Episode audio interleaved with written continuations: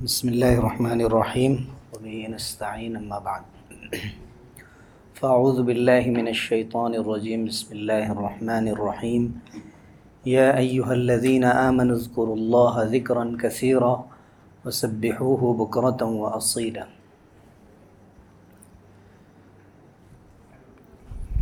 حضرات گرامی اللہ تعالیٰ نے انسانوں کو اور جنات کو بھی اپنی عبادت کے لیے پیدا فرمایا۔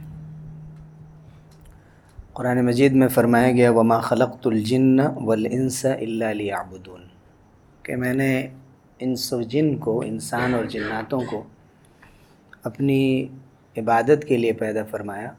اس لیے پیدا فرمایا کہ وہ میری بندگی کریں۔ مجھے مانیں۔ اور میرے بتائے ہوئے راستے پر چلیں۔ کسی بھی چیز کا جو مقصد ہوتا ہے، اگر وہ چیز اس مقصد کو پورا کرے، تو وہ چیز کامیاب ہے۔ اور اگر اس مقصد کو پورا نہ کر سکے، تو وہ ناکام ہے۔ اور ایسی چیز ہٹا دی جاتی ہے، دوسری چیز اس کی جگہ پر لائی جاتی ہے۔ تو انسانوں کو اللہ تعالیٰ نے اپنی عبادت کے لیے پیدا کیا۔ اگر عبادت کے علاوہ کوئی اور کام کریں اور عبادت کے معنی جیسا کہ بتایا پہلے بھی کہ کچھ عبادتیں تو وہ ہیں کہ جن کے طریقے بتا دیے گئے ہیں، جن کے وقت بتا دیے گئے ہیں، جن کی تعداد متعین ہے، جن میں کیا پڑھنا ہے، یہ ساری چیزیں متعین۔ وہ عبادت ہوتی ہیں اگر ان میں اگر اخلاص نہیں رہا یا خوش و خضو نہیں رہا یا اللہ کے لیے ہم نے نہیں کیا، تب بھی ظاہری طور پر اگر مسئلے کے اعتبار سے دیکھا جائے تو وہ معاملہ، وہ عبادت صحیح ہو جاتی ہے۔ لیکن پوری زندگی عبادت بن جائے، اس کے لیے ضرورت ہوتی ہے کہ انسان صحیح نیت کرے۔ اگر وہ صحیح نیت کرے تو زندگی کے جتنے بھی اچھے کام ہیں، اچھی نیت کی وجہ سے وہ عبادت بن جاتے ہیں۔ تو اس طرح پوری زندگی ہماری عبادت میں گزرتی ہے۔ ہم نماز میں ہوں، تب بھی ہم عبادت میں ہوتے ہیں۔ گھر والوں کی خدمت کر رہے ہوں اور اجر اور ثواب کی نیت ہے، اللہ کے فضل کی نیت ہے۔ تب بھی ہم عبادت کر رہے ہیں۔ اگر ہم کاروبار میں سچائی اور اخلاص کے ساتھ اور امانت کے ساتھ ہم معاملہ کر رہے ہیں تب بھی ہم عبادت کر رہے ہیں۔ اگر ہم کوئی کسی کا، کسی کے سلسلے میں کوئی فیصلہ کر رہے ہیں اور اس فیصلے میں ہم سچے ہیں اور اللہ کی، کا ڈر اور خوف ہمارے اندر ہے، اس کا لحاظ موجود ہے، اس کے ساتھ ہم فیصلہ کر رہے ہیں، تو بھی ہم عبادت کر رہے ہیں۔ عبادت پوری زندگی کو محیط ہے، پوری زندگی کو گھیرے ہوئے ہے اور انسان عبادت سے کبھی بھی باہر نہیں ہے۔ حضور اکرم صلی اللہ علیہ وسلم کو اللہ تعالیٰ نے اتنا اونچا مقام عطا فرمایا کہ قرآن مجید میں اگر آپ دیکھیں تو حضور اکرم صلی اللہ علیہ وسلم کا نام لے کر اللہ تعالیٰ نے خطاب نہیں فرمایا، یا محمد کہیں نہیں کہا، بلکہ حضور صلی اللہ علیہ وسلم کا نام جہاں پر آیا ہے اگر آپ کے رسول ہونے کے بارے میں بتانا ہے، تو وہاں پر ذکر آیا، وما محمد اللہ رسول۔ کہ محمد کی حیثیت رسول کی ہے۔ قد خلط من قبل رسول اس سے پہلے بہت سے رسول گزر چکے ہیں، آپ بھی اس دنیا سے جائیں گے۔ اسی طرح محمد الرسول اللہ، محمد اللہ کے رسول ہیں۔ جہاں پر آپ صلی اللہ علیہ وسلم کا انٹروڈکشن کرانا تھا، تعارف کرانا تھا، وہاں ذکر آیا۔ لیکن آپ دیکھیں کہ تمام انبیاء سے اللہ تعالیٰ نے خطاب فرمایا، ان کا نام لے کر، یا آدم اسکن، انت وزوجک الجنہ۔ اے آدم، تم اور تمہاری بیوی ہوا جنت میں رہو۔ حضرت نو علیہ السلاۃ والسلام سے کہا، یا نوح، بط بسلام منا۔ حضرت موسیٰ علیہ السلاۃ والسلام سے خطاب کیا گیا، یا موسیٰ، لا تخف۔ حضرت زکریہ سے کہا گیا، یا زکریہ، انا نبشرو کا بغلام اسم و یحییٰ یا یحییٰ خذ الکتاب بقوہ آپ دیکھیں گے اکثر انبیاء کو اللہ تعالیٰ نے ان کا نام لے کر ان کو خطاب کیا، ان کو ایڈریس کیا، ان کو حکم کیا۔ لیکن جب جناب محمد رسول اللہ صلی اللہ علیہ وسلم کا ذکر آیا تو فرمایا کہ یا ایوہ النبی، اے نبی، آپ یہ کام کریں۔ یا ایوہ النبی اتق اللہ، اے نبی، اللہ کا تقوی اختیار کریں۔ کافر اور منافق کی اتباع مت کریں۔ آپ کے واسطے سے امت سے یہ بات کہی گئی۔ یا ایوہ النبی اذا طلقتم النساء۔ یہ حضور صلی اللہ علیہ وسلم کا مرتبہ ہے کہ آپ صلی اللہ علیہ وسلم سے اتنی محبت، اتنی قربت کہ نام لے کر بھی خطاب نہیں کیا گیا، بلکہ محبت کے ساتھ اللہ تعالیٰ نے خطاب فرمایا۔ اس کے باوجود حضور صلی اللہ علیہ وسلم کے جب بلندی کا تذکرہ کیا گیا، جب معراج کے سفر کا جہاں تذکرہ ہے، جہاں آپ صلی اللہ علیہ وسلم کو جو روحانی طور پر اسپریچولی جو آپ کو اہمیت دی گئی تھی، وہ تو تھی۔ فزیکلی بھی آپ کو اونچے اٹھایا گیا اور بلایا گیا وہاں تک۔ اور اس وقت، اس واقعے کا جو تذکرہ کیا گیا، وہاں اللہ تعالیٰ نے حضور صلی اللہ علیہ وسلم کے لیے عبد کا لفظ استعمال فرمایا۔ سبحان الذي اسرا بعبده پاک ہے وہ ذات جو اپنے بندے کو راتوں رات لے گئی مسجد حرام سے مسجد اقصد گویا حضور اکرم صلی اللہ علیہ وسلم کی جو بلندی اور معراج ہے اور آپ کا سب سے بڑا مرتبہ ہو سکتا ہے، وہ یہ ہے کہ آپ عبداللہ ہیں۔ اللہ کے بندے ہیں۔ اور عبد اور عبادت ایک دوسرے سے ملتے جلتے ہیں۔ دونوں کا روٹ ایک ہے، دونوں کا مادہ ایک ہے۔ جس انسان کے اندر عبادت کا جذبہ ہوگا، حقیقت میں وہی اللہ کا صحیح معنی میں عبد ہوگا۔ اللہ کا صحیح معنی میں بندہ ہوگا، اس کا غلام ہوگا۔ اس کی بندگی اور عبادت اور اطاعت کا جذبہ اس کے اندر ہر وقت ہوگا۔ اسی طرح آپ دیکھیں گے جو انبیاء کی جتنی بھی دعائیں قرآن مجید میں ذکر کی گئی ہیں۔ حضرت سلیمان علیہ السلاۃ والسلام کا واقعہ دیکھیے، جب انہوں نے چوٹی کی زبان سمجھ لی اور ان کو ہنسی آئی کہ ایک چوٹی دوسری چوٹیوں سے کہہ رہی ہے کہ تم سب بلوں میں چلی جاؤ، کہیں انجانے میں سلیمان اور ان کے لوگ تمہیں کچل نہ دیں، سنبھل کر تمہیں چاہیے کہ تم اندر چلی جاؤ۔ فتبسم ضاحکن تو حضرت سلیمان علیہ السلاۃ والسلام کو ہنسی آ گئی کہ اللہ تعالیٰ نے مجھے یہ سمجھ عطا فرمائی ہے اس بات پر بھی اور اس بات پر بھی کہ اللہ تعالیٰ نے اپنی دوسری مخلوق کو کیسی سمجھ عطا فرمائی اور کیسا ڈسپلین دیا ہے ان کو۔ پھر فرمایا رب اوزعنی فوراً دعا کی۔ رب اوزعنی ان اشکر نعمتک اللتی انعمت علیہ اے میرے رب، مجھے توفیق دے کہ آپ نے جو میرے اوپر احسان کیا ہے، جو نعمتیں مجھے دی ہیں، میں ان پر آپ کا شکر ادا کروں۔ پھر آگے فرماتے ہیں رب اوزعنی ان اشکر نعمتک اللتی انعمت علیہ وعلی والدیہ اور میرے والدین پر جو احسان آپ نے کیا، جو نعمتیں کی ہیں ان پر مجھے توفیق دے کہ میں شکر ادا کروں۔ وہ ان اعمل صالحا۔ یہ حضرت سلیمان فرما رہے ہیں۔ جو اعلیٰ درجے کے نبی اور بادشاہ بھی تھے اپنے وقت کے ایسے جنہوں نے دعا کی تھی، اللہ مجھے ایسی بادشاہت دے کہ میرے بعد کسی کو نہ ملے۔ اور اللہ کی طرف سے اس کا وعدہ کیا گیا سورہ سعد میں۔ حضرت سلیمان فرما رہے ہیں کہ مجھے توفیق دے کہ میں نیک عمل کروں۔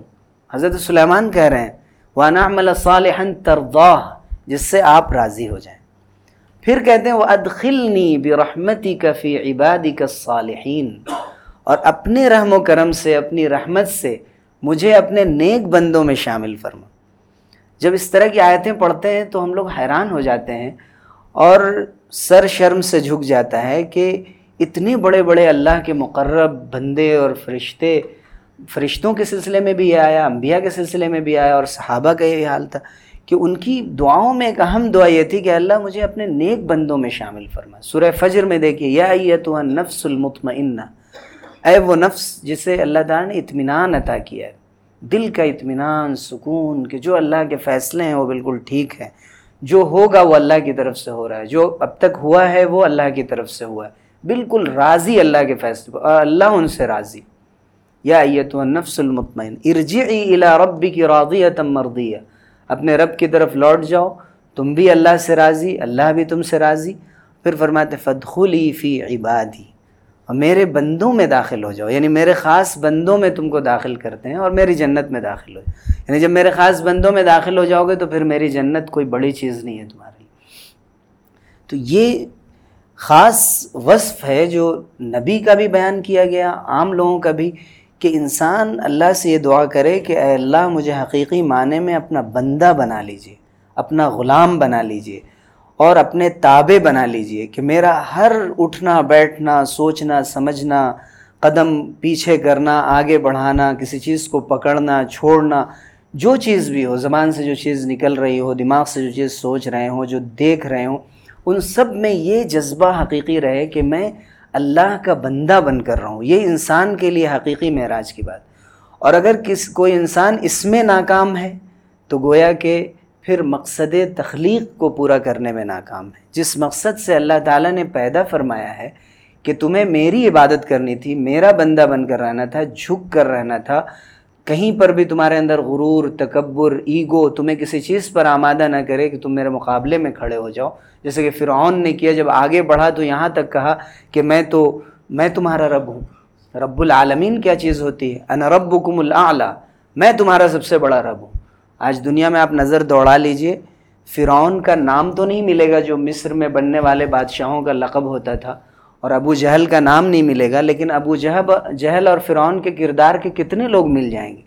جو زبان سے شاید نہیں کہہ رہے ہیں کہ میں تمہارا سب سے بڑا رب ہوں، لیکن ان کا کردار بتا رہا ہے، ان کے آرڈرز بتا رہے ہیں۔ ان کی، ان کے ان کے جو، ان کے حکومت کرنے کا طریقہ ہے، وہ بتا رہا ہے کہ وہ کہہ رہے ہیں کہ میں تمہارا سب سے بڑا رب ہوں اور جو میں کر رہا ہوں، وہ صحیح ہے۔ اس کو غلط نہیں قرار دیا جا سکتا۔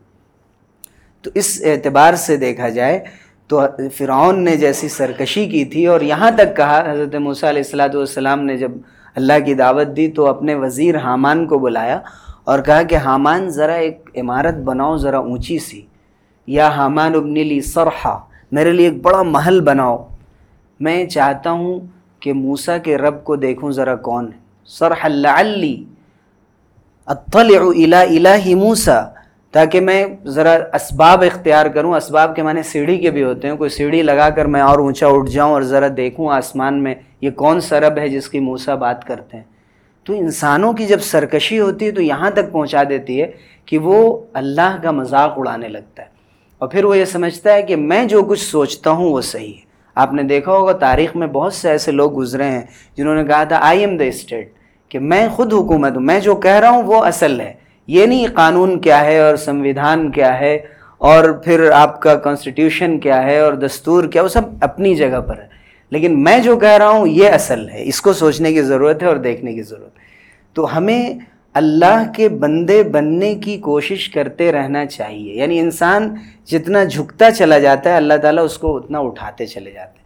ما تواز احد اللہ اللہ رفع اللہ عز وجل۔ کہ کوئی انسان بھی اللہ کے لیے نہیں جھکتا ہے مگر اس کے نتیجے میں اللہ تعالیٰ اس کو اونچا اٹھاتے چلے جاتے ہیں۔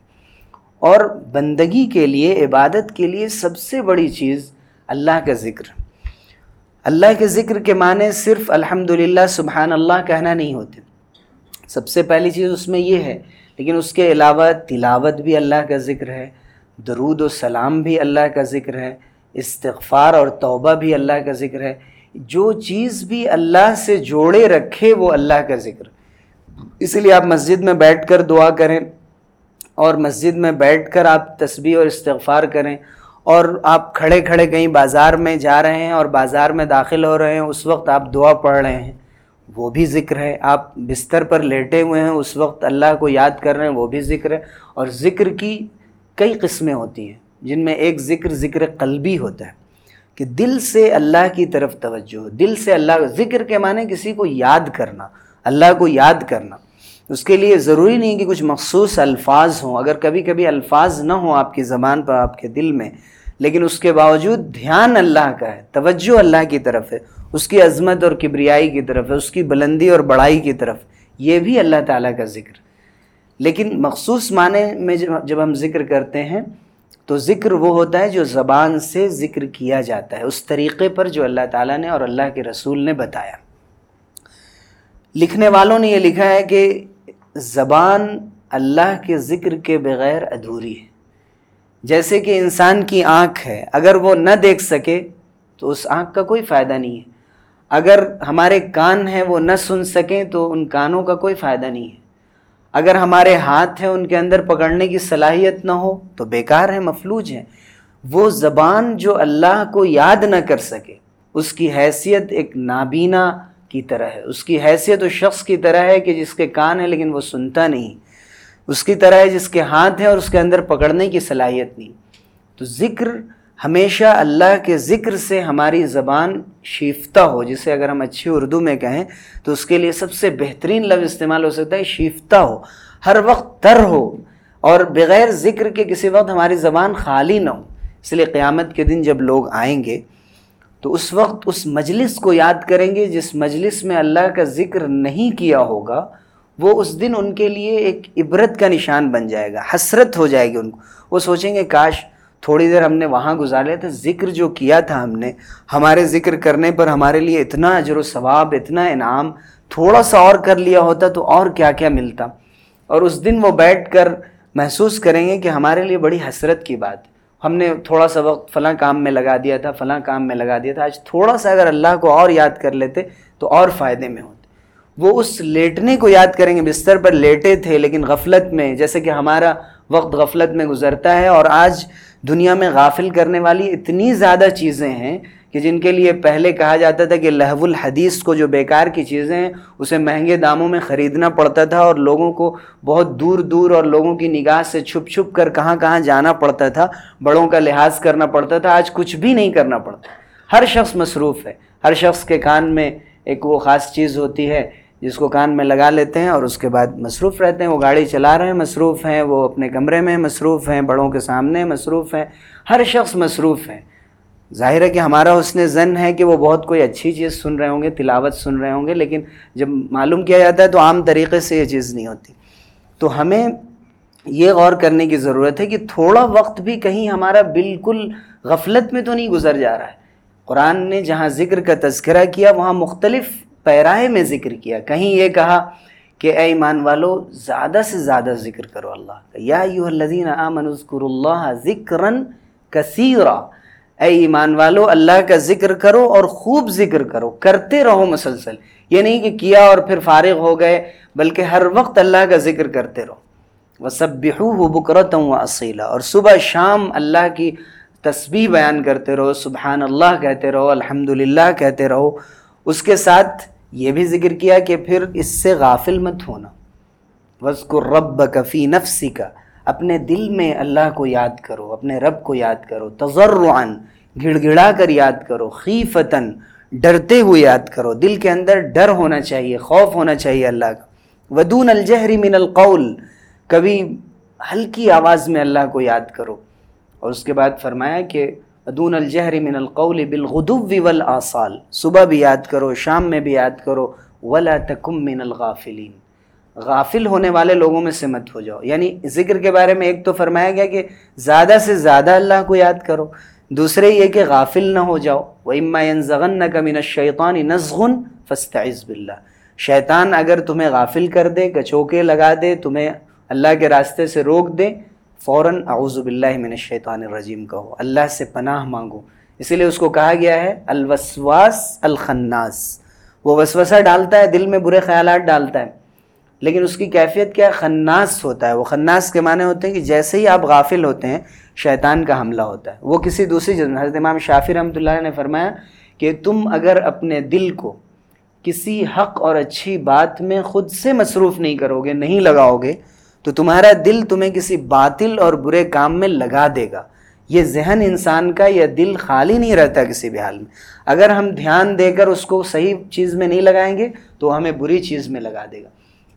اسی لیے فرمایا گیا کہ وہ خناس ہوتا ہے، جیسے ہی ہم ذکر سے ہٹتے ہیں، وہ ہم پر حملہ کرتا ہے۔ پھر جیسے ہی ذکر شروع کر دیتے ہیں، پیچھے ہٹ جاتا ہے۔ چونکہ ان نقی د شیطانی کانا ضعیفہ شیطان کی جو تدبیر ہوتی ہے، اس کا جو بہکانے کا انداز بہت کمزور ہوتا ہے۔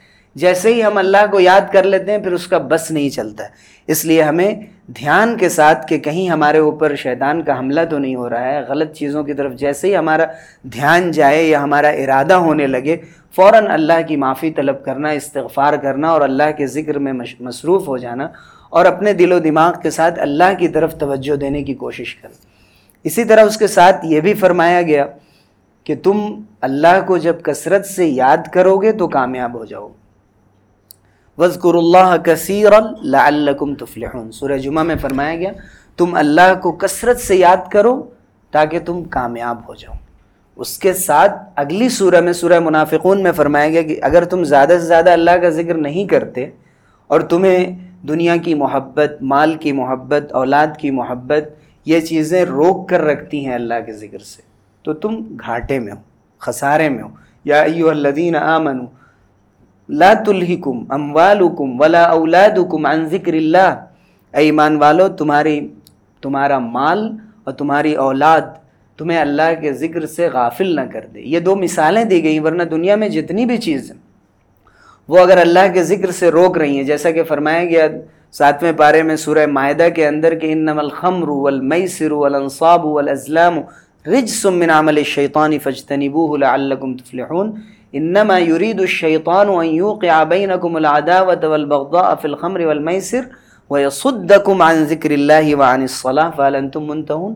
جو جوئے کی چیز ہے، شراب ہے، اور جتنی بھی اس قسم کی چیزیں ہیں، یہ ناپاکی ہے۔ یہ شیطان کی طرف سے یہ چیزیں ہوتی فرمائیں گے ان سے بچو۔ اس لیے کہ یہ چیزیں چاہتی ہیں کہ تمہارے درمیان دشمنی پیدا کر دیں، تمہارے درمیان نفرت پیدا کر دیں۔ اور ایک خاص بات یہ کہی، وَيَصُدَّكُمْ عَن ذِكْرِ اللَّهِ۔ اور یہ چیزیں تمہیں اللہ کے ذکر سے روکتی ہیں اور نماز سے روکتی ہیں۔ ہمیں یہ دیکھنا چاہیے کہ ہماری زندگی میں کون کون سی ایسی چیزیں ہیں ہو سکتا ہے کہ الحمدللہ ہم شراب کی طرف نہیں جاتے، ہم جوئے کی طرف نہیں جاتے، لیکن کتنے ایسے کھیل ہیں، کتنے ایسے ایسے اسپورٹس ہیں جس کے ہم ایسے دیوانے ہوتے ہیں جیسے کوئی انسان شراب کا دیوانہ ہوتا ہے، جیسے انسان اس کے بغیر رہ نہیں سکتا ہے۔ اور وہ چیز جب ہمیں نظر آ جاتی ہے یا جب ہمیں اس میں وقت دینا ہوتا ہے تو پھر دھیان ہی نہیں رہتا ہے۔ کچھ نہ نماز کا دھیان رہتا ہے، نہ ہمیں ذکر کا دھیان رہتا ہے۔ اور بالکل ہم اس سے غافل ہو جاتے ہیں۔ ان کا جیتنا ہمارا جیتنا ہوتا ہے، ان کی ہار ہماری ہار ہوتی ہے۔ ہم کسی کھلاڑی کے فین ہوتے ہیں، ہم کسی اور کے فین ہوتے ہیں۔ اور اگر وہ جیت جائے تو ہماری جیت ہے، اگر وہ ہار جائے تو ایسا لگتا ہے کہ ہمارے گھر میں کوئی بڑا غم ہو گیا، ماتم ہو گیا۔ ہم نے دیکھا ہے ایسے لوگوں کو جو دیوانے ہو جاتے ہیں اس کے لیے۔ اور ساتھ میں نمازیں بھی پڑھتے ہیں۔ ساتھ میں سب کچھ کرتے ہیں جو کرنا چاہیے، جو دین کے تقاضے ہیں۔ پھر کون سی چیز ہے جو ہمیں ان چیزوں پر آمادہ کرتی ہے کہ ہم کسی کو اس طرح دل دے بیٹھے ہیں کہ جس کے پیچھے کوئی حقیقت نہیں ہے، دنیا لہو و لائب اور کھیل تماشا ہے۔ اس کھیل تماشے کے لیے جو شخص اپنی پوری زندگی لگا دیتا ہے، اس شخص سے بڑا فاسق، فاجر اور گناہ گار کوئی اور نہیں ہو سکتا ہے، چاہے وہ مسلمان ہو۔ لیکن اس کے باوجود آج ہم اس کے فین بنے رہتے ہیں، دیوانے بنے رہتے ہیں، اس کے اس کے لیے کچھ بھی کرتے ہیں۔ اس کے لیے ہم اپنے سوشل میڈیا پہ اس کے لیے ہم اس کو شیئر کرتے ہیں، فارورڈ کرتے ہیں، لوگوں میں اس کا اشتہار دیتے ہیں۔ اور اس کے لیے ہم کچھ بھی کر سکتے ہیں۔ دیوانگی کی حد تک محبت ہوتی ہے۔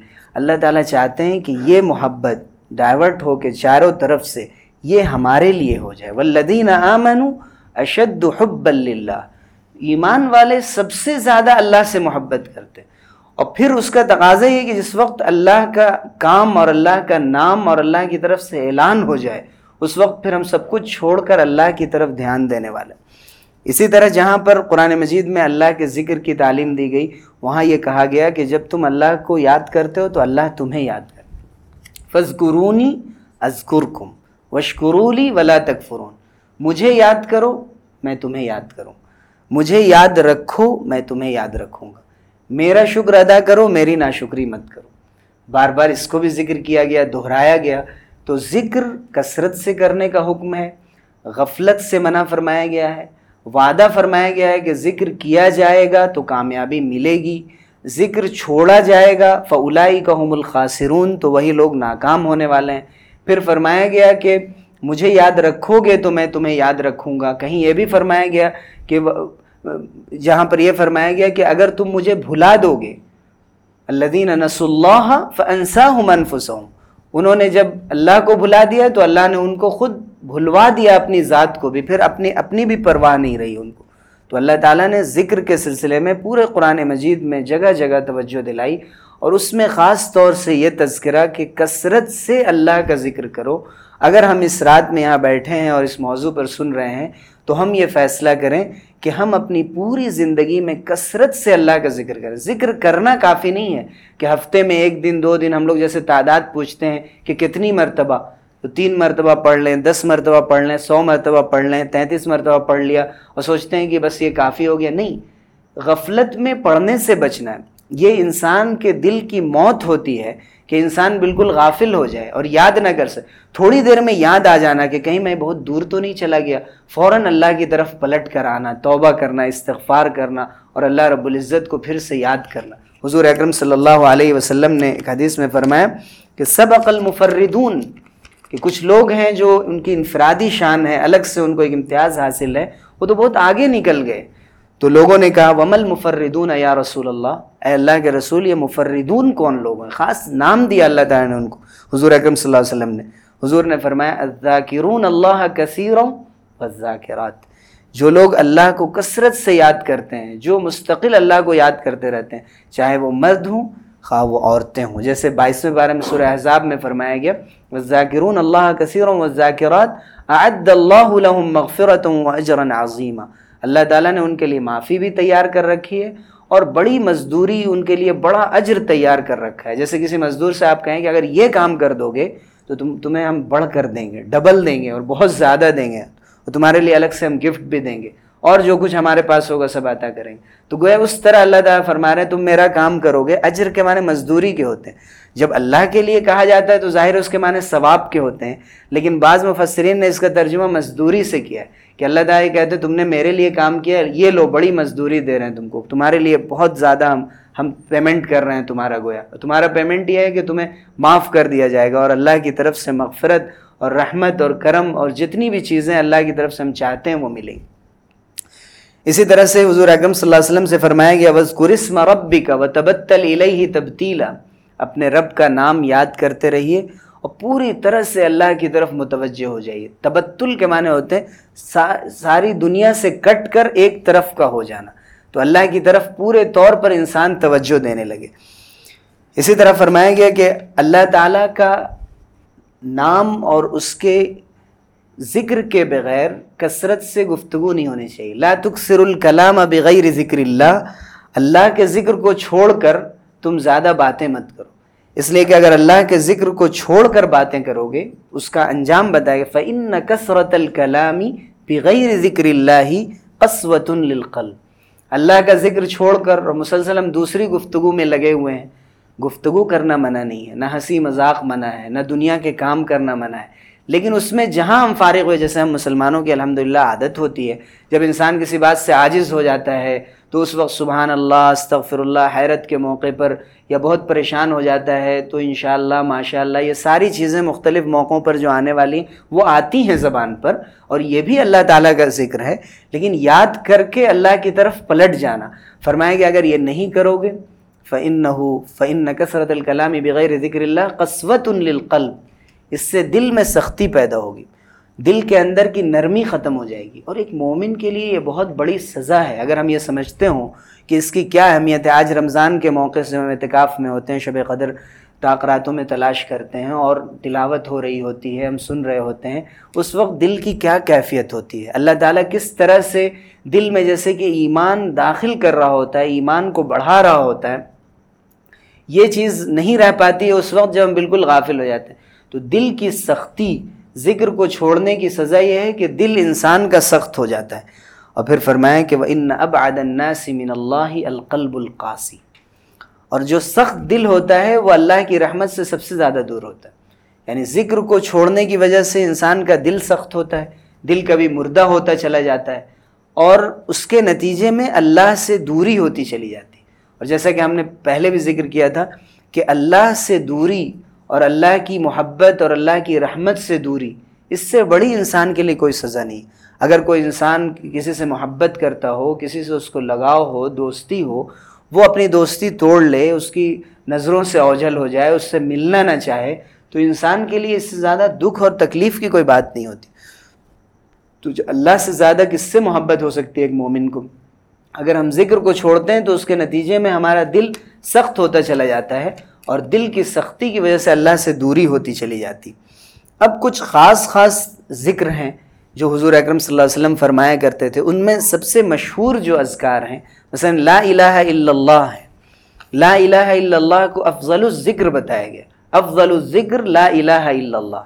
سب سے افضل اور سب سے بہترین ذکر لا الہ الا اللہ کہ اللہ کے علاوہ کوئی عبادت کے لائق نہیں، کوئی معبود نہیں، اس بات کا بار بار اقرار۔ ہم اپنی زندگی میں طے کریں کہ روزانہ ہم سو مرتبہ، دو سو مرتبہ، دس مرتبہ، بیس مرتبہ جب جیسا موقع مل سکے ہمیں کسی بھی نماز کے بعد یا صبح میں کسی وقت لا الہ الا اللہ کا ذکر ہم کثرت سے کریں۔ اس کے علاوہ فرمایا گیا کہ افضل الکلامی اربع، جو بہترین کلام ہے، اللہ کے نزدیک پسندیدہ جو کلام ہے، پسندیدہ چیز ہے، وہ چار ہے ایک تو سبحان اللہ ہے دوسرے الحمد للہ ہے، دوسری حدیث میں فرمایا کہ سبحان اللہ والحمد للہ تملانی او تملا ما بین السماوات والارض۔ اتنا ثواب ملتا ہے کہ جیسے آسمان و زمین کو وہ ثواب اگر اس کو کوئی جسم دے دیا جائے اور اس چیز کو سامان میں ڈھال دیا جائے تو آسمان سے زمین کے درمیان کو وہ بھر دیتا ہے۔ سبحان اللہ اور الحمد اللہ تعالیٰ کو اس قدر پسند۔ سبحان اللہ الحمد للہ لا الہ الا اللہ اور اس کے ساتھ اللہ اکبر۔ یہ چار افضل ترین ذکر ہیں اور اس میں بھی لا الہ الا اللہ کی سب سے زیادہ فضیلت۔ اس کے علاوہ امام بخاری رحمۃ اللہ علیہ نے جہاں اپنی صحیح بخاری کو ختم کیا ہے، سب سے آخری حدیث جو صحیح بخاری کی ہے کلی متانی خفیفتانی اللسانی، ثقیلتانی فی المیزانی، حبیبتانی الرحمانی سبحان اللہ و بحمدہ سبحان اللہ العظیم۔ دو کلمے بالکل ہلکے ہیں زبان پر۔ لیکن اللہ کے ترازو اور اس کے میزان میں اس ان کلمے کے وزن کے اعتبار سے دیکھیں جو ان کا ویٹ ہے اللہ کے ترازو اور میزان میں، وہ بہت زیادہ ہے، بہت بھاری ہیں اللہ کے ترازو میں۔ اور اللہ کو بہت زیادہ پسند ہے۔ وہ کیا ہے؟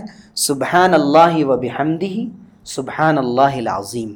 سبحان اللہ و بحمدی سبحان اللہ العظیم۔ کہ اللہ کی ذات پاک ہے اور اللہ ہی کی ساری تعریف ہے۔ اور اس اللہ کی ذات پاک ہے جو سب سے بڑا اور سب سے عظیم ہے۔ تو ان چاروں کے ساتھ اس پانچویں کو ہم ملا لیں سبحان اللہ و بحمدی سبحان اللہ العظیم۔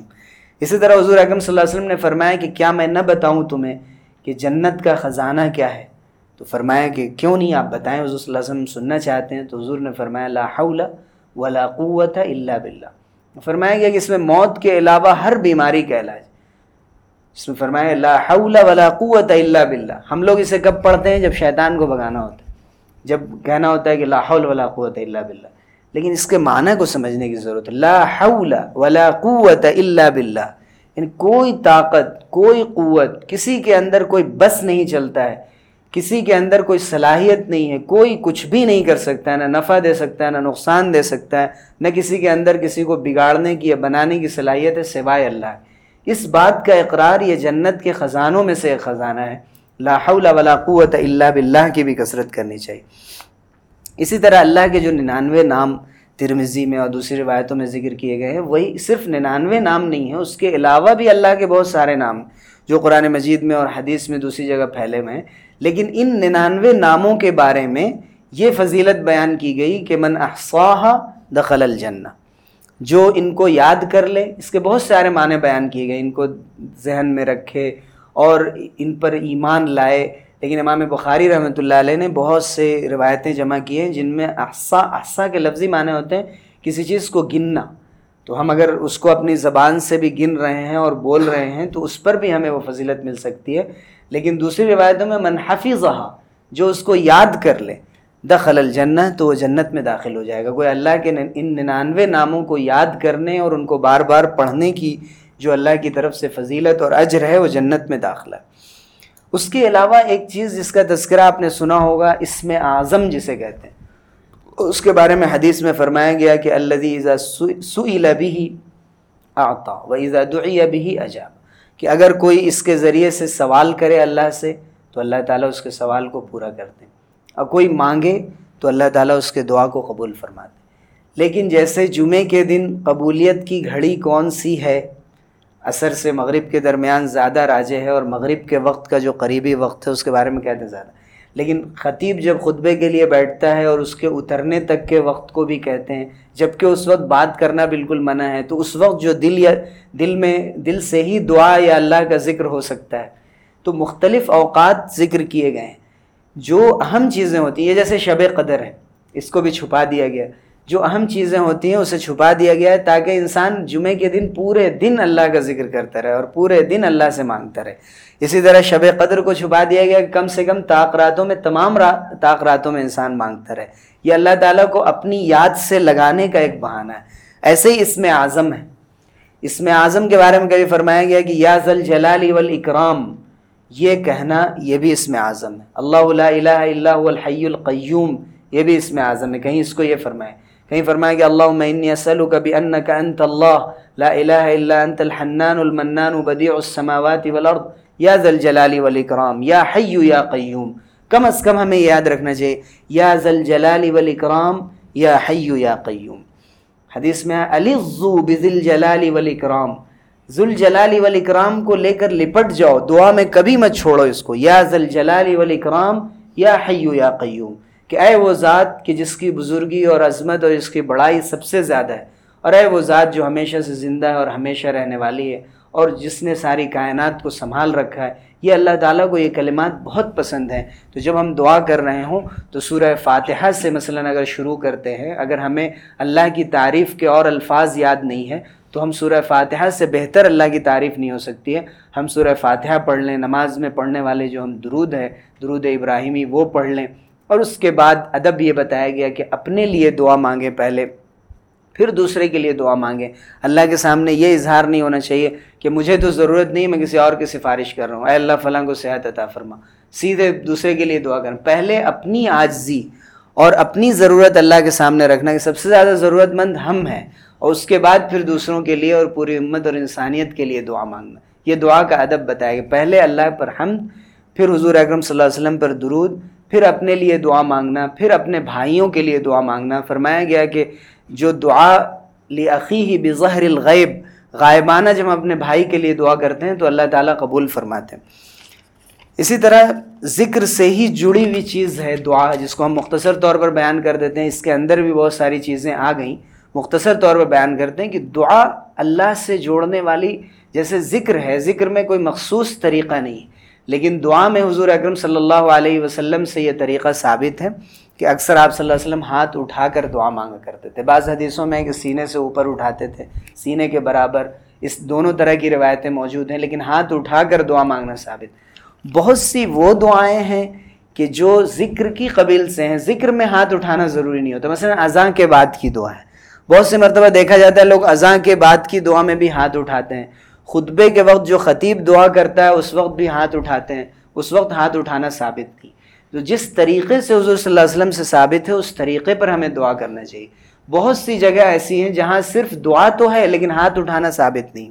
اس دعا کو گویا یہ سمجھے جیسے ہم کھانے کے وقت دعا پڑھتے ہیں، کھانے کے بعد دعا پڑھتے ہیں، ہم افطار کے بعد اور افطار کے وقت میں دعا پڑھتے ہیں، جو زندگی کے مختلف کاموں میں جو دعائیں ہیں، وہاں ہاتھ اٹھانا ثابت نہیں، جس کو دعا الادعیت المناسبات کہتے ہیں کہ مختلف موقعوں پر جو دعائیں پڑھی جاتی ہیں۔ لیکن جب ہم مخصوص حیت پر بیٹھ کر اللہ تعالیٰ سے دعا کرتے ہیں، تو اس وقت ہاتھ اٹھا کر دعا کرنا اور اللہ تعالیٰ کو اس قدر پسند ہے کہ فرمایا، الدعاء هو العباد حضرت نعمان بن بشیر رضی اللہ عنہ کی روایت میں یہ دعا ہی عبادت ہے۔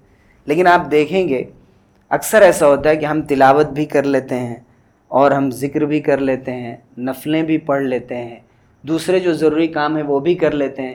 لیکن دعا کے لیے خوب وقت نکال کر اور اکیلے میں بیٹھ کر اور کم سے کم پانچ دس منٹ نکال کر گریا و زاری کے ساتھ ادعو ربکم تضرعا و خفیہ اپنے رب سے مانگو، گڑ گڑا کر مانگو۔ ڈر کے ساتھ مانگو اور چھپ چھپ کر مانگو۔ جیسے حضرت زکریہ کے بارے میں آیا، حضرت زکریہ علیہ السلاۃ وسلم ندا ان خفیہ بالکل آہستہ سے اللہ تعالیٰ کو انہوں نے آواز دی، اپنے دل کی بات اللہ تعالیٰ تک پہنچائی۔ تو دعا سب سے زیادہ انسان کو اللہ سے قریب کرنے والی چیز ہے اور اس میں بھی اگر سجدے میں دعا کی جائے۔ فرمایا گیا کہ انسان اللہ تعالیٰ سے سب سے زیادہ قریب اس وقت ہوتا ہے جب سجدے میں ہوتا ہے۔ تو کثرت سے دعائیں کرو۔ اور سجدے کا یہ مطلب نہیں ہوتا ہے کہ نماز سے فارغ ہونے کے بعد ہم سجدے میں چلے گئے۔ جیسے بہت سے لوگوں کو دیکھا جاتا ہے، جیسے سلام پھیرا گیا، پھر سجدے میں چلے گئے۔ یہ شکر کا سجدہ تو ہو سکتا ہے، لیکن یہ خاص کوئی نماز کا سجدہ نہیں ہے یہ الگ سے اس طرح کا سجدہ نہیں ہوتا ہے، بلکہ سجدہ وہ جو نفل کے اندر یعنی جہاں پر بھی اس طرح سجدے کا ذکر آیا، تو آپ دو رکعت نفل پڑھیں، اس میں جو سجدہ ہے وہی سجدہ مراد ہے۔ چاہے وہ آپ چاشت پڑھ رہے ہوں، اشراق پڑھ رہے ہوں، تہجد پڑھ رہے ہوں، اس سجدے کے، اسی طرح فرض نمازوں کے اندر تفصیلی اور طویل دعائیں ثابت نہیں ہیں۔ نفل نمازوں کے اندر۔ اور نفل نمازوں میں جو ہم دعا کریں، تو جو مسنون دعائیں ہیں وہ مانگیں۔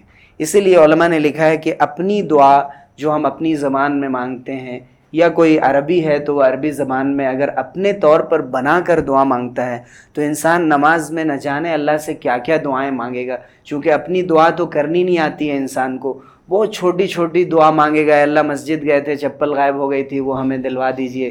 اور اللہ فلاں سے میری شادی کرا دیجیے اور گھر میں فلاں چیز۔ تو ایسی دعا جو چھوٹی دعا ہے، اور حضور صلی اللہ علیہ وسلم نے جو دعائیں مانگی ہیں، وہ جامع دعائیں ربنا آتنا فی الدنیا حسنا اللہ، دنیا کی جتنی اچھائیاں ہیں، وہ میرے لیے ٹھیک ہو سکتی ہیں۔ وہ سب ہمیں عطا فرما۔ آخرت کی ساری اچھائیاں عطا اب اس سے بڑھ کے کیا ہو سکتا ہے؟ تو اس لیے جو مسنون دعائیں ہیں اور عربی زبان میں ہیں، وہ دعائیں ہمیں مانگنا چاہیے اور دھیان میں اپنی ساری ضرورتیں ہم رکھ سکتے ہیں، جو ابھی ہمارے ساتھ درپیش ہیں، جو ہمیشہ کی ضرورت ہیں، جو دنیا میں ہیں، جو آخرت میں ہیں، ان سب کو دھیان میں رکھتے ہوئے ہم دعا مانگ سکتے ہیں۔ لیکن اگر انسان کو یہ چھوٹ دے دی جائے کہ وہ اپنے الفاظ میں دعا کرتا رہے، ویسے کر سکتا ہے، اس بات کی گنجائش موجود ہے۔ لیکن مصنون دعاؤں کے اندر جتنی جامعیت ہے، جو حضور صلی اللہ علیہ وسلم مانگا کرتے تھے، اور مختصر دو لفظوں کے اندر، چونکہ حضور صلی اللہ علیہ وسلم کو جو بہت سے معجزے دیے گئے تھے، ان میں ایک معجزہ یہ تھا جوام الکلیم چھوٹے سے جملے میں آپ بڑی بات فرمایا کرتے تھے۔ دعا کے اندر بھی یہ چیز نظر آتی ہے۔ قرآن کی جتنی دعائیں ہیں، اگر ہم دس بارہ دعائیں، بیس دعائیں یاد کر لیں قرآن اور حدیث کی اور اسے سجدے میں مانگا کریں، پورے دھیان کے ساتھ اپنی پوری ضرورتوں کو سامنے رکھتے ہوئے، تو زیادہ اللہ سے قبولیت کی امید ہے اس کے مقابلے میں کہ ہم ایک ایک چیز کا تذکرہ کریں۔ ویسے اگر اپنی زبان میں بھی مانگا جائے تو نماز میں کراہت تو ہو سکتی لیکن اس کی وجہ سے نماز خراب نہیں ہوگی۔ تو جہاں یہ فرمایا گیا کہ دعا مخ العبادہ، کہ دعا عبادت کا مغز ہے، دعا عبادت کی روح ہے، وہیں اب یہ فرمایا گیا کہ دعا العبادہ، دعا ہی عبادت ہے۔ اس لیے جہاں ہم دیکھتے ہیں کہ جیسے نماز پڑھ لی گئی، نماز کے بعد بظاہر کیا ضرورت ہے اللہ کو یاد کرنے کی؟ نماز تو پوری کی پوری اللہ کی یاد تھی، لیکن فرمایا گیا جب تم نماز پڑھ لو، پھر اللہ کو یاد کرو۔ پھر الحمد للہ کہو کہ اللہ نے نماز کی توفیق دی. پھر استغفر اللہ کہو تین مرتبہ، تاکہ یہ پتہ چلے کہ جو کمی کو تاہی رہ گئی تھی، وہ اللہ تعالیٰ معاف فرما دے. تو انسان کو ہر وقت اس سے جوڑنے کی کوشش کی گئی. اسی طرح فرمایا گیا، دعا ہم کرتے ہیں اور دعا کرنے کے بعد ہمیں یاد ہی نہیں رہتا کہ ہم نے اتنی چیزیں مانگی تھیں اور کبھی یاد آتا ہے، تو بھائی اتنے دنوں سے مانگ رہے ہیں۔ اور اب تک دعا قبول نہیں۔ اور کیا مانگیں؟ اور کسی اکثر ہوتا ہے اپنے محلے کے امام صاحب سے اور دوسرے لوگوں سے ہم جب مشورہ کرتے ہیں تو وہ کہتے ہیں دعا کیجیے یا دعا کی درخواست کرتے ہیں۔ تو حضور صلی اللہ علیہ وسلم نے فرمایا، افضل العبادتی انتظار الفرج. تو اگلا آدمی یہ کہتا ہے کہ میں تو زمانے سے دعا کروں، وہ تو میں کرتا ہوں۔ اکثر دیکھا گیا ہے کہ جب کہا جائے کہ آپ یہ کیجیے۔ تو کہتے ہیں، میرے ساتھ یہ مجبوری ہے، بڑی پریشانی ہے، میں کیا کروں؟ تو اس وقت کہتے ہیں کہ بھائی آپ دعا کریں، ذکر کریں، صدقہ کریں۔ یہ وہ چیز ہے جو اسلام نے ہمیں بتایا، جو قرآن و حدیث نے بتایا۔ اب اس کے آگے کیا کریں؟ اور بتانے والا اور بتا بھی کیا سکتا ہے؟ پھر وہ چاہتے ہیں کوئی چمتکار ہو جائے یعنی کوئی ایسی چیز بتا دی جائے جو وہ تو پھر وہ صحیح رخ پر لے جانے والی چیز نہیں ہوگی۔ پھر وہ کوئی ایسی چیز ہوگی جو آپ کو سمجھ میں بھی نہیں آئے گی اور دین سے بہت دور لے جائے گی۔ نہ وہ قرآن کے کلمات ہوں گے، نہ حدیث کے ہوں گے، اور آپ سوچیں گے کہ یہ کوئی ایسا جادوئی جادوئی چھڑی ہے۔ کہ اگر اس کو اختیار کر لیا جائے تو فوراً کام ہو جائے گا۔ اور آج حقیقت مانیے کہ اللہ کی عبادت سے دور ہونے کی وجہ سے، اور دیکھ لیں کہ جو لوگ نمازیں چھوڑتے ہیں، جو لوگ بے نمازی ہیں اور بالکل اللہ کے در سے اور گھر سے دور رہنے والے ہیں، ان کو ان چیزوں میں بہت مزہ آتا ہے۔ یعنی ان سے اگر وہ کسی مسجد میں آئیں اور کسی عالم سے ملیں اور ان سے کہیں کہ میری یہ ضرورت ہے، کیا پڑھیں؟ تو وہ کہیں لا حول ولا قوت الا باللہ پڑھ لیں آپ۔ لا الہ الا اللہ پڑھ لیں، سورہ فاتحہ سات مرتبہ پڑھ لیں۔ اور یہ چیزیں بتائی جائیں جو مشہور ہیں۔ وہ کہتے وہ تو میں کرتا ہوں، اس سے کیا ہوتا ہے؟ اور کوئی ایسا کوئی آدمی بتائیے کہ جو ایک بار پھونک دے تو کام ہو جائے فوراً، تو پھر وہ، پھر غلط رخ پر جانا شروع کر دیتے ہیں۔ پھر ایسی جگہ جاتے ہیں کہ جہاں اللہ سے جوڑنے کے بجائے اللہ سے دور کیا جاتا ہے اور نام اللہ کا لیا جاتا ہے۔ اس وجہ سے ہمیں اس سلسلے میں بہت ہوش مندی کے ساتھ کام لینا چاہیے کہ دعا افضل العبادت انتظار الفرج۔ سب سے افضل عبادت یہ کہ انسان دعا کر کے انتظار کرے۔ اللہ کی طرف سے فوراً دعا قبول ہو جائے یہ ضروری نہیں۔ اور دعا کے قبول ہونے کی بھی بہت سی شکلیں ہوتی ہیں۔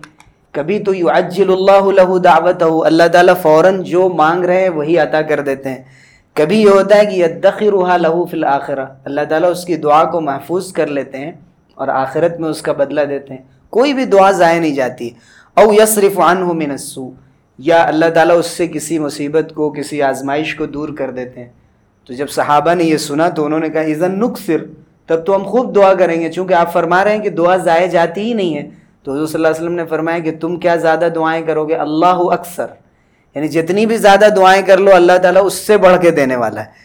حضور صلی اللہ علیہ وسلم کی یہ بھی بڑی عجیب تربیت تھی کہ کوئی اگر کہتا تو میں زیادہ کر لوں گا، میں اور بڑھ کے کروں گا۔ فرماتے تھے، تم جتنا بھی بڑھ کے کر لو، اللہ کا فضل اور اس کی رحمت اس سے کہیں زیادہ ہے جو تم کو عطا کرنے والی. اس کے ساتھ ساتھ پھر کہیں فرمایا گیا کہ دعا مومن کا ہتھیار ہے، کہیں اللہ تعالیٰ کی جو صفت بیان کی گئی کہ اللہ تعالیٰ کو شرم آتی ہے کہ جب کوئی بندہ اپنا ہاتھ اللہ کی طرف اٹھائے ایردہما صفرن خائبین، کہ اللہ تعالیٰ اس کے دونوں ہاتھوں کو ناکام واپس کر دے، خالی واپس کر دے۔ اور ایک خاص بات یہ کہ اللہ تعالیٰ کو بہت برا لگتا ہے کہ کوئی انسان اللہ سے مانگنا چھوڑ دے۔ کہا گیا کہ اللہ تعالیٰ کو غصہ آتا ہے۔ اللہ تعالیٰ غصہ ہوتا ہے اس بات پر کہ مجھ سے کیوں نہیں مانگتا ہے؟ یہاں پریشان ہو رہا ہے، وہاں پریشان ہوتا ہے، مجھ سے کیوں نہیں کہتا ہے؟ وہ بنئی آدم ہین یس الو الغبی اللہ یس الو اللہ یغزب ان ترک سؤالہ اگر تم اللہ سے مانگنا چھوڑ دو تو اللہ غصہ ہوتا ہے۔ اور آدم کے بیٹوں کا کیا حال ہے؟ کہ اگر تم ان سے مانگو تو وہ غصہ ہوتے ہیں کہ یہ ہم سے کیوں مانگ رہا ہے؟ مجھ سے کیوں کہتا ہے اپنی ضرورت؟ تو یہ اللہ رب العزت کی مغفرت اور اللہ تعالیٰ کی رحمت کا یہ تقاضا ہے اور اللہ رب العزت یہ چاہتے ہیں کہ انسان اللہ سے جڑا رہے اور ہر وقت مانگتا رہے اور جس وقت مانگے، موقنون بالجابہ دعا کی قبولیت کا پورا یقین ہونا چاہیے۔ ہم لوگوں کا حال یہ ہوتا ہے کہ دعا کے لیے ہاتھ اٹھاتے ہیں، سوچتے ہیں جیسے دنیا میں بہت سے آفیسز میں، دفاتر میں یہاں وہاں چکر کاٹتے ہیں، بہت سے کاموں سے کہیں کام ہوتا ہے، کہیں نہیں ہوتا ہے۔ تو ایک مزاج بن گیا کہ کام ہو بھی سکتا ہے، نہیں بھی ہو سکتا ہے۔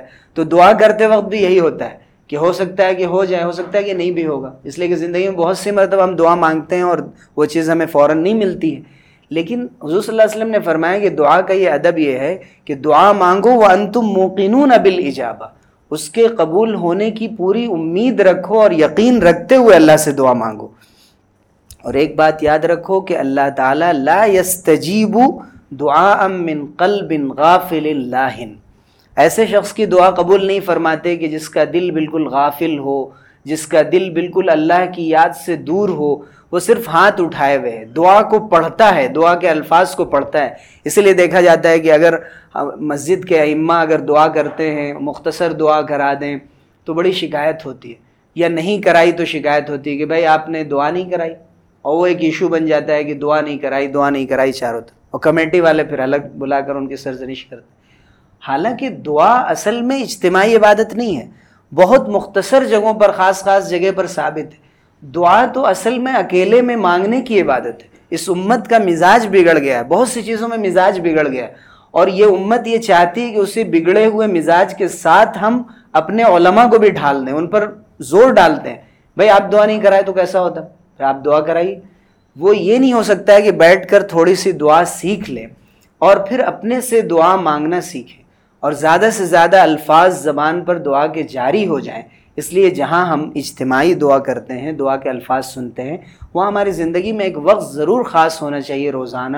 خواہ وہ ایک دو منٹ اور پانچ منٹ ہو، جس میں ہم پوری الہا و زاری کے ساتھ گریا و زاری کے ساتھ اپنی تمام ضرورتیں اللہ کے سامنے رکھنے والے بنیں۔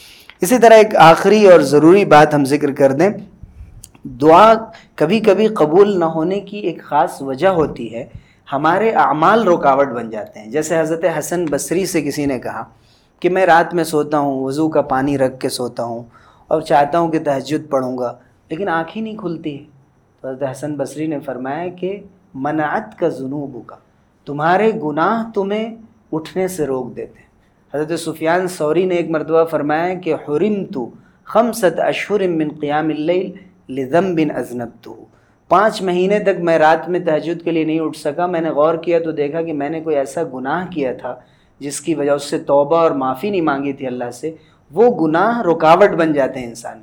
دعا میں ایک خاص بات حضور صلی اللہ علیہ وسلم نے فرمائی کہ انسان کو اللہ تعالیٰ نے وہی حکم دیا ہے جو انبیاء کو حکم دیا تھا۔ عام انسانوں کو بھی وہی حکم دیا گیا۔ انبیاء سے کہا گیا، یا رسول کلو من الطیبات وعمل الصالح اے رسولوں، نیک عمل کرو اور پاکیزہ اور حلال رزق کھاؤ۔ اور مومنین سے بھی یہ کہا گیا، یا الذین آمنو جو بات رسولوں سے فرمائی گئی، وہ اہل ایمان سے بھی فرمائی گئی۔ اے ایمان والو کلو من من طیبات ما رزقناکم۔ جو ہم نے تم کو دیا ہے، ان پاکیزہ چیزوں میں سے کھاؤ۔ پھر حضور صلی اللہ علیہ وسلم نے ان دونوں آیتوں کو بیان کرنے کے بعد فرمایا کہ ایک شخص ہے جو دور دراز سے سفر کر کے، جب انسان سفر کرتا ہے اور پہلے زمانے میں عام طور سے، اور آج بھی جو لوگ عام سفر کرتے ہیں، ان میں آپ دیکھتے ہوں کہ چہرہ، انسان کے چہرے پر بھی گرد، اس کے بال میں بھی گرد، اس کا کپڑا بھی بالکل ایسا ہو جاتا ہے کہ صاف سمجھ میں آتا ہے کہ سفر سے لوٹ کر آ رہا ہے۔ فرمایا کہ یقیل اس سفر اشاسا اکبرا اور اس کے بعد پھر سفر سے لوٹ کر اور انتہائی بیچارگی کے عالم میں، جیسے آدمی احرام کی حالت میں بالکل لباس سے آزاد ہو کر وہ احرام پہن کر دو چادروں میں اور اللہ کے سامنے پورے الہا زاری کے ساتھ گریا زاری کے ساتھ، جھکاؤ کے ساتھ مانگتا ہے۔ حضور صلی اللہ علیہ وسلم نے فرمایا کہ بالکل میلا کچیلا کپڑے اس کے گرد سے اٹے ہوئے اور بیٹھ کر پھر آسمان کی طرف ہاتھ اٹھاتا ہے اور کہتا ہے، یا ربی یا ربی یعنی ایسا لگتا ہے کہ دل نکال کر رکھ دے گا۔ اے اللہ اے اللہ، پکارتا رہتا ہے۔ لیکن اس کا حال کیا ہوتا ہے؟ وہ مقام ہو حرام، اس کا کھانا حرام۔ وہ مشرب ہو حرام، اس کا پینا حرام۔ و ملبس ہو حرام، اور اس کا لباس حرام۔ و غزی بالحرام، اور حرام سے اس کے جسم کو غذا مل رہی ہے۔ تو حضور صلی اللہ علیہ وسلم نے فرمایا کہ فن یستجاب الظالق صحیح مسلم کی روایت ہے، صحیح ترین روایت ہے۔ کہاں سے دعا قبول ہوگی؟ حضور صلی اللہ علیہ وسلم نے فرمایا کہ آخر اس کی دعا کیسے قبول ہو؟ جتنا بھی زیادہ وہ الہا زاری کے ساتھ گری زاری کے ساتھ مانگے، لیکن جو مانگنے کے جو اصول ہیں اور آداب ہیں، اور جو اللہ تعالیٰ سے توبہ کر کے اور معافی مانگ کے اور اللہ کی حرام چیزوں سے اسے بچتے ہوئے دعا کرنی چاہیے تھی، اس کا اس نے لحاظ نہیں کیا۔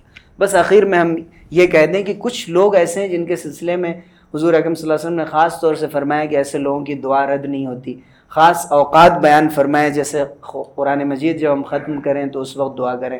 خواہ تراوی میں ختم ہو، خواہ ہم اپنا قرآن مجید جو تلاوت کرتے ہیں وہ ختم کریں، اس وقت پڑھیں۔ ہر روز جب ہم تلاوت کرتے ہیں، اس کے بعد دعا کریں۔ نماز کے بعد دعا کریں۔ اذان اور اقامت کے درمیان دعا کریں۔ بارش کے وقت دعا کریں۔ کعبے کو دیکھتے وقت دعا کریں۔ جمعے کے دن کے جو مختلف، اس کے علاوہ بہت سے مواقع پر حضور وسلم فرمائیں کہ زیادہ امید ہے کہ اللہ تعالیٰ دعا قبول فرماتے ایسے ہی یہ فرمائیں کہ اللہ تعالیٰ تین لوگوں کی دعائیں رد نہیں فرماتے۔ والد کی دعا اپنے بچوں کے حق میں رد نہیں فرماتے۔ دعوت الوالد۔ اسی طرح دعوت المسافر۔ مسافر کی دعا اللہ تعالیٰ رد نہیں فرماتے۔ اور دعوت المظلوم۔ اگر کسی پر کسی نے ظلم کیا ہے، اس مظلوم کی آہ آسمان تک جاتی ہے اور اللہ تعالیٰ اس کی ضرور آواز سنتے ہیں اور اس کی دعا قبول فرماتے ہیں۔ اسی طرح ایک ایسے شخص کی دعا جو اپنے بھائی کے لیے غائبانہ دعا کرتا ہے۔ ایک ہوتا ہے جیسے ہم لوگ سامنے میں کہتے ہیں کہ اللہ تعالیٰ آپ کو بلند درجہ دے، آپ کو صحت عطا فرمائے، سامنے دعا دیتے ہیں۔ اور ایک آپ چھپ کر جب اللہ کے سامنے اپنے لیے دعا مانگ رہے تھے تو اپنے خاص بھائی کو، مومن بھائی کو یاد کر کے اس کا نام لے کر اس کے لیے یا نام نہ بھی لیں تو اللہ تعالیٰ جانتا ہے کہ آپ کس کے لیے دعا کرو اس کو یاد کر کے اس کے لیے دعا کرنا، یہ بھی اللہ تعالیٰ کو سب بہت پسند ہے۔ اور اللہ تعالیٰ ایک فرشتے کو اس کے ساتھ لگا دیتے ہیں جو کہتا رہتا ہے کہ اللہ قبول فرما۔ اور اللہ رب العزت اس کو ضرور قبول فرماتے ہیں۔ یہ چند ضروری باتیں تھیں جو ذکر اور دعا سے متعلق تھیں، اس کے آداب سے متعلق تھیں۔ اس سلسلے میں ہمیں کوشش کرنا چاہیے کہ قرآن مجید میں جو بات اللہ کے ذکر اور دعا سے متعلق کہی گئی ہے، بار بار کہ ویزا صلی کا عباد عنی فعنی قریب اے اللہ کے رسول، جب آپ سے لوگ میرے بارے میں پوچھیں تو آپ کہہ دیجیے میں بالکل قریب ہوں اور مانگنے والوں کی دعائیں سنتا ہوں، تو مجھ سے مانگیں اور مجھ سے طلب کریں۔ کہیں فرمایا گیا کہ تمہارا رب یہ کہتا ہے کہ مجھ سے مانگو میں قبول کروں گا، ادعونی استجب لکم۔ اور پھر فرمایا گیا کہ جو لوگ نہیں مانگتے، اللہ کی دعا سے دور رہتے ہیں، ان کے ان کے سلسلے میں جہنم میں داخل ہونے کی بات تک کہی گئی۔ اس لیے ہمیں چاہیے کہ ہم ہمیشہ اللہ سے اللہ کا ذکر اور اس کی دعا کرنے کی عادت بنا لیں، جو انبیاء اور صحابہ کا طریقہ رہا۔ حضور اکرم صلی اللہ علیہ وسلم کی تمام عمر کی سنت رہی۔ اللہ تعالی ہماری دعاؤں کو اور ہمارے ذکر کو، ہماری تصویر اور تلاوت اور صلاح السلام کو قبول فرمائے اور ہر طرح کی لغزشوں سے اور زندگی میں جو ہمارے رزق حرام آ گیا، اس کو دور فرما کر رزق حلال عطا فرمائے اور ہر طرح سے ہماری دعاؤں کو قبول فرمائے۔